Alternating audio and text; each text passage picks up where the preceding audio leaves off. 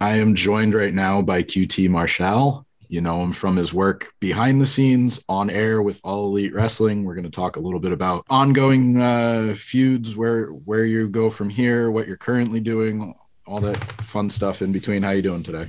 Great, man. How are you? Not too bad. I, I wanted to start with uh, the nice little shiner you have going on there. Uh, Sure. It looks like Yeah. it's it looks like it's better. Yeah, it's almost gone. Yeah. Uh, I'm, I'm, I always tell everyone like Wolverine. I had neck surgery in 2016, and uh, I think the timetable they gave me was nine months to a year. I was wrestling in five months, and I was fully fused and everything. So I don't know. I'm just very lucky. I think uh, not drinking or smoking or, you know, being as healthy as I can be, uh, with the exception of eating a lot of Reese's peanut butter cups. Other than that, you know, I think I'm pretty healthy. So I think it goes a long way.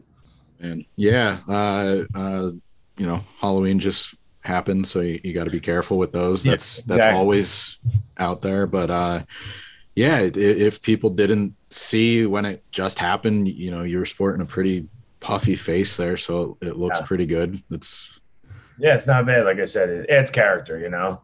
Plus, I mean, the guy that did it was ten from the Dark Order, who one is my student, and two, um, you know, I think he got what he got what he got coming from Jon Moxley that night uh, a couple days later. So yeah, yeah. That's what I was going to point that out. Like, you know, you, you're his uh, professor, his teacher, however you know, trainer, however you want to call it. But uh, what's the uh, status as far as you getting back in the ring? Are there any restrictions? Is it just this? no, not at all. Um, you know, we filmed some. You know, we did Dark, and I was at ringside with Aaron Solo and his match with Bryan Danielson. And you know, it's just it's hard right now with uh, excuse me, you know, with all the talent that we have. You know, there's so few spots on TV, of course. And uh, but yeah, I mean, we're just not in a rush and just trying to figure out what's next for us and what we can do and what's fun as well. I've always said this, like my me personally, I knew the factory is more about the other guys as well. So like I'm trying to, you know, see, and I think there's going to be some um, some stuff on the upcoming darks up ahead that you know they're going to be a part of and stuff like that. So I'm not really in a rush. Of course, when something does come up, I'm always ready. And but we are going back to the drawing board. We're actually all three of us because Anthony's not here right now, but um, Solo and Comoroto and myself, we're all driving to St. Louis in about I don't know 45 minutes from now, maybe. no, uh, so we'll be driving over there. So that's kind of when we do a lot of our our brainstorming and stuff like that, and trying to figure out what's next. Yeah, but you know, I think uh, part of the the benefit is you're not being overexposed. I guess I would say like you have uh, some time in between some of these feuds, and you know, you you worked with Cody, and then you worked with Paul White, and now with this, like th- this is you know, I was asking more as far as a concern for injury, but Sure. you're not being forced onto TV every week where now like when you come back it's like oh man he's you know like kind of like the right reaction instead of like Right. oh he's Yeah. Yeah. I'm a huge believer in uh not forcing anything. You know what I mean? Like, and that's like you said, that's the good part, you know. Um we're not overexposing anyone really on on dynamite that's not needing to be exposed. Let's put it that way, right? Like the guys that are on TV or most of the ones are that need to be on our TV for uh ratings purposes and business purposes. And like I said, it's just a matter of, you know, finding the right thing. And I'm a huge believer also in not wrestling without a story. Um, I know, of course, at the end of the day, the the wins and losses do matter. So there is a, always a story in your wrestling match. It's just a lot harder if you know to get a fan emotionally invested. Um, but we do get great reactions when we go out there, and that's the positive. Um, you know, the fans do whether they genuinely hate us or or they like to boo. It doesn't matter to me as long as they make noise. So Uh, you know the the story is interesting. At least i want to talk specifically about the paul white match now because the the feedback i mean at least from my perspective it was maybe split. Uh i i know you in the past have said you know i'm getting a reaction so i'm doing my job you know Yeah. which is good. But i feel like people maybe get hung up on the earlier comments about AEW being like sports centric and all that because what I saw from that was really like a classic sort of 80s wrestling feud where you're you know egging this guy on and then finally the guy gets his hands on you and it's like well what did you expect from the match? He's gonna cream him like sure. Yeah i mean like at, at, the end of the day you know there was a lot that went into that and it's paul white man like we signed paul white he is an active wrestler or, we can't not let him wrestle um, but at the same time i think you do have to be you know a little careful of who he wrestles and you know what kind of guys he's working with because one from a trust factor for him, right? Because you know uh, those those hip surgeries were real. you know what I mean? Those were things that actually did happen to him. So he has to trust who he's working with, and on top of that, the fans have to enjoy what's going on. And like I said, I don't believe in listening to the people on Twitter because if we have a million views a week over a million and there's 17 people that don't that are going to comment on the graphic that goes up that says you know qt is on dynamite i don't care about those people because those people aren't buying the ticket anyway you know what i mean so like the ones that are in the live arena that are booing and getting into the stuff that we did you know that's what i listen to because that's pro wrestling at the end of the day like the audience reaction is the only thing that matters um, you know from a business perspective of course the rating matters as well which is you know, thanks to Paul, like the rating was always good. Like Paul White is who he is. He's a major star in professional wrestling. So, you know, for the fans that didn't like it or didn't want to see it or whatever, then sure, don't watch it. But, you know, the, if you look at the actual numbers, I'm just talking about straight numbers, people watched it. Now, this, I, I don't know if this came up or not, but did you guys ever talk like you're talking about the trust factor did it ever come up like, oh, you're a Monster Factory guy? Like, oh yeah, I was there too. Like, what was any of that ever? No, no. I mean, a lot of it was more, you know, um, just hey, this is the this is the idea, and this is kind of the route that everyone wants to go. Uh, and I think it was more or less like he and Tony probably had decided what route they they kind of needed to to make it all work and they just needed somebody to do it. And I had just gotten done with Cody and I was working on elevation and and I remember like asking him, "Hey, there's a fun spot that Scott Hall used to do all the time: block the hip toss choke slam, and then he would mock the giant." And uh, mm-hmm. you know, and I would say, I said like, "Hey, do you mind if I?" And he's like, "I've been waiting for somebody to call me out. Like I'm just sitting here, you know what I mean? Like, yeah. and, and, people are just scared. They're scared, and I'm like, you know what? I'm just gonna will this into fruition, not realizing that there was already like something kind of in place. They were just looking for the right person, so it it it worked out at the end. You know, like I said, I got a pay per view match out of it. Not that you know. Uh, that's all it's about. But my guys got on pay per view. I had students that were part of angles that have never been on TV before, and they got to do stuff like, you know what I mean? Like it was fun. Um, Tony Schiavone's kid got in there. That you know what I mean? Like, there's just a lot of fun stuff that I think, you know, the general audience did enjoy. Like mm-hmm. I said, the the small minority audience, if they didn't like it, it is what it is. But you know, at the end of the day, I heard the reactions from the audience, and like I said, that's what I go by. Yeah, and I'll make the comparison myself, but I think you're sort of seeing some of that with the American Top Team stuff. Like, right, there might yeah, be a vocal uh, minority, but you know, it, it is speaking and working with a, a right. different part of the audience. So, yeah, I think again, I don't listen to. It was hard during COVID to to gauge the reaction because there was no fans, and the like the small amount that we did have in Jacksonville they were just happy to be there, I think, and we were happy to have them. So it was like great mm-hmm. reactions no matter what. Um, but at the same time, like I remember when we started to go back to the live arenas, like, oh man, this is the real test. Like I remember telling the factory guys, this is the test right here. If the people leave, if they get up and walk away, like, eh, it might not be good. But if they boo, like we're doing our job. So one of the things I did want to ask is, you know, you, you've played these various gimmicks over the years, if you want to call them that. You were uh, God's gift. You had the sure. the apple with the you know Allie and the bunny, and now you're taking a more, I guess, real life approach, if you want to call it that. I don't really, yeah. I don't really think it's a you know a, st- a stereotype, but it is playing into that Italian. Yeah, I'm an Italian from New Jersey that is very honest, and you know, and people don't like it. It is what it is. That's mm-hmm. who I am. It's who I'll always be. God's gift to professional wrestling. The reason that came up, uh, I used to, you know, when I went to Ring of Honor, I was considered like my moniker was naturally gifted, and the reason for that is I can do borderline anything, like in the ring. That doesn't mean I'm going to do it. That doesn't mean I'm going to you know, unless my match calls for it, like you've seen it when I'm, you know, all out two years ago or a year ago, you know, I can do a front flip over the top rope and land on my feet. Like there's things I can do um, that people are like, oh man, I didn't know you could do that. But that doesn't mean I'm going to do it. So that was one of the things that I always said, like, you know, I'm naturally gifted at this. This is just the one thing in my life that I am really good at. like mm-hmm. the fundamental aspect of it. Now connecting with the audience, all that other stuff, that's a whole nother, whole nother thing. But um, you know, so then the apple thing was just because we were on road to and I was eating apples trying to get in shape because I always knew I wanted to wrestle. Uh, so I instead of eating candy, like I said before, you know, I started eating apples. And then Cody was like, "Oh, the, the internet's, you know, YouTube viewers are starting to catch on in this Apple thing.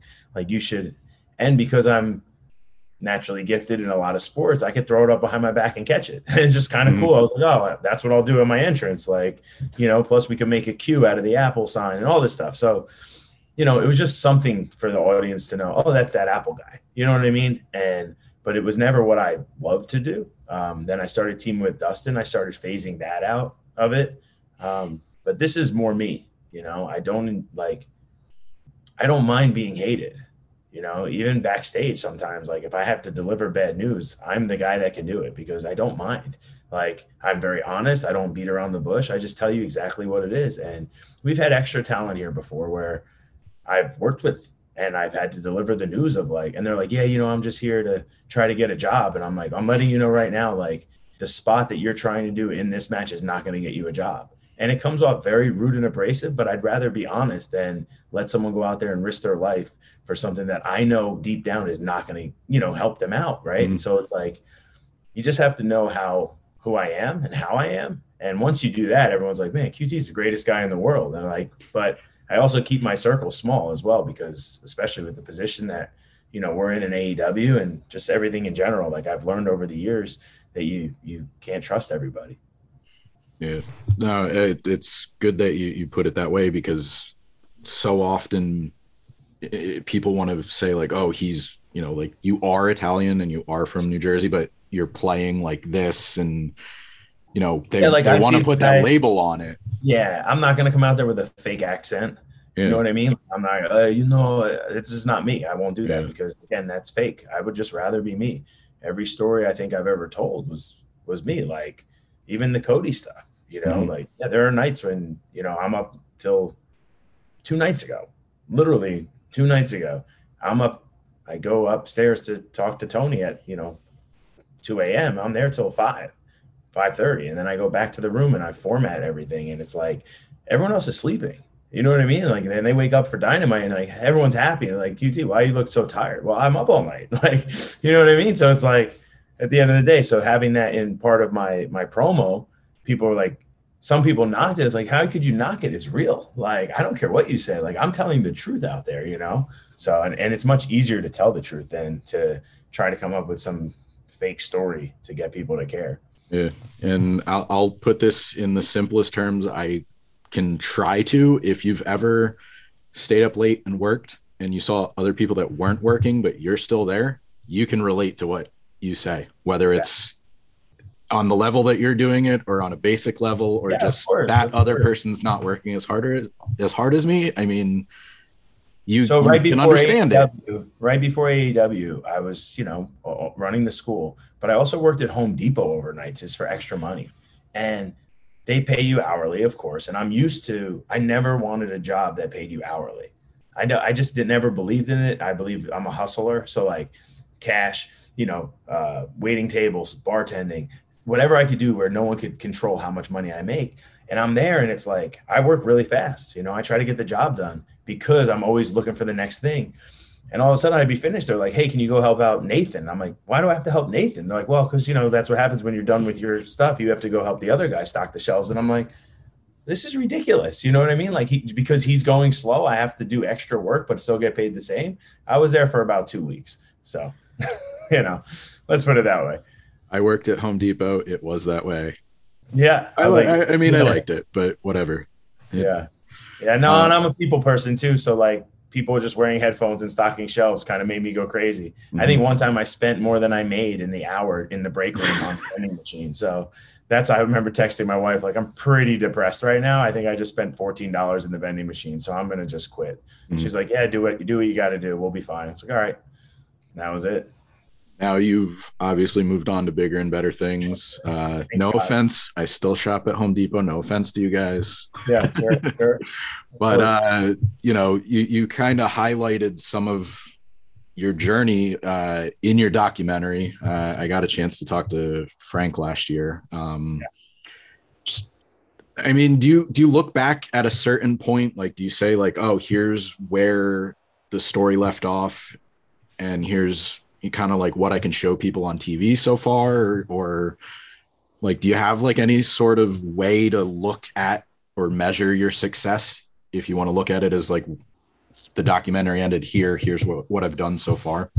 Yeah, I mean, you know, when I look back, I just think about at that time in my life, I was just, you know, I had neck surgery. I was going through a bunch of stuff. And there's also no alternative to what we do.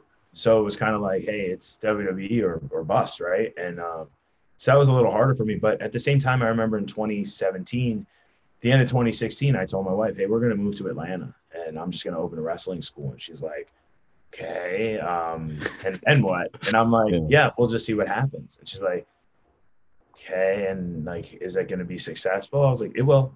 She's like, okay, but you know, there's multiple schools down there. I was like, it doesn't matter. Like, I'm going to coach, and I know a lot of wrestling schools don't coach, and not knocking certain schools, but a lot of them don't. It's a, you know, it's everyone thinks this is like an easy way to make money, and it's not. It's very difficult. But at the same time, if you actually coach people, and then when you get people that are worth helping out, you do help them out.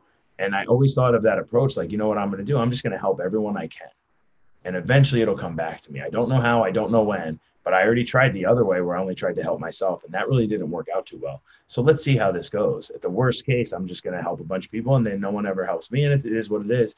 And within, you know, less than two years, you know, there's AEW and, you know, somebody helped me. So, um, yeah. So, I mean, like, I do look back and think, but I also think that there's a lot of mistakes that I made, you know, young and naive and not understanding how a lot of the inner workings of life worked. So, you know, I got a lot of life experience in between. And, uh, you know, like I said, uh, part two would be a really cool, cool story, but uh, it hasn't ended yet. So I don't want to, I don't want to jinx it. I want to keep going. Yeah, there you go uh, if if you want to look at recent history, there's Halloween kills and Halloween ends. They're telling the middle part of the story, so maybe you could do that, but yeah. you know, let's wait. yeah, yeah. I mean, like I said, I mean, the, the middle is just the the grind of opening the wrestling school and you know, and working at Home Depot and Longhorn during the day and the school at midday, and then you know, Home Depot at night. It was just it was a grind, but like I said, I I, I made it work and I enjoyed it. So it was like going to the school was not work. Mm-hmm. You know what I mean? Whether I had one student or 10, it didn't matter to me.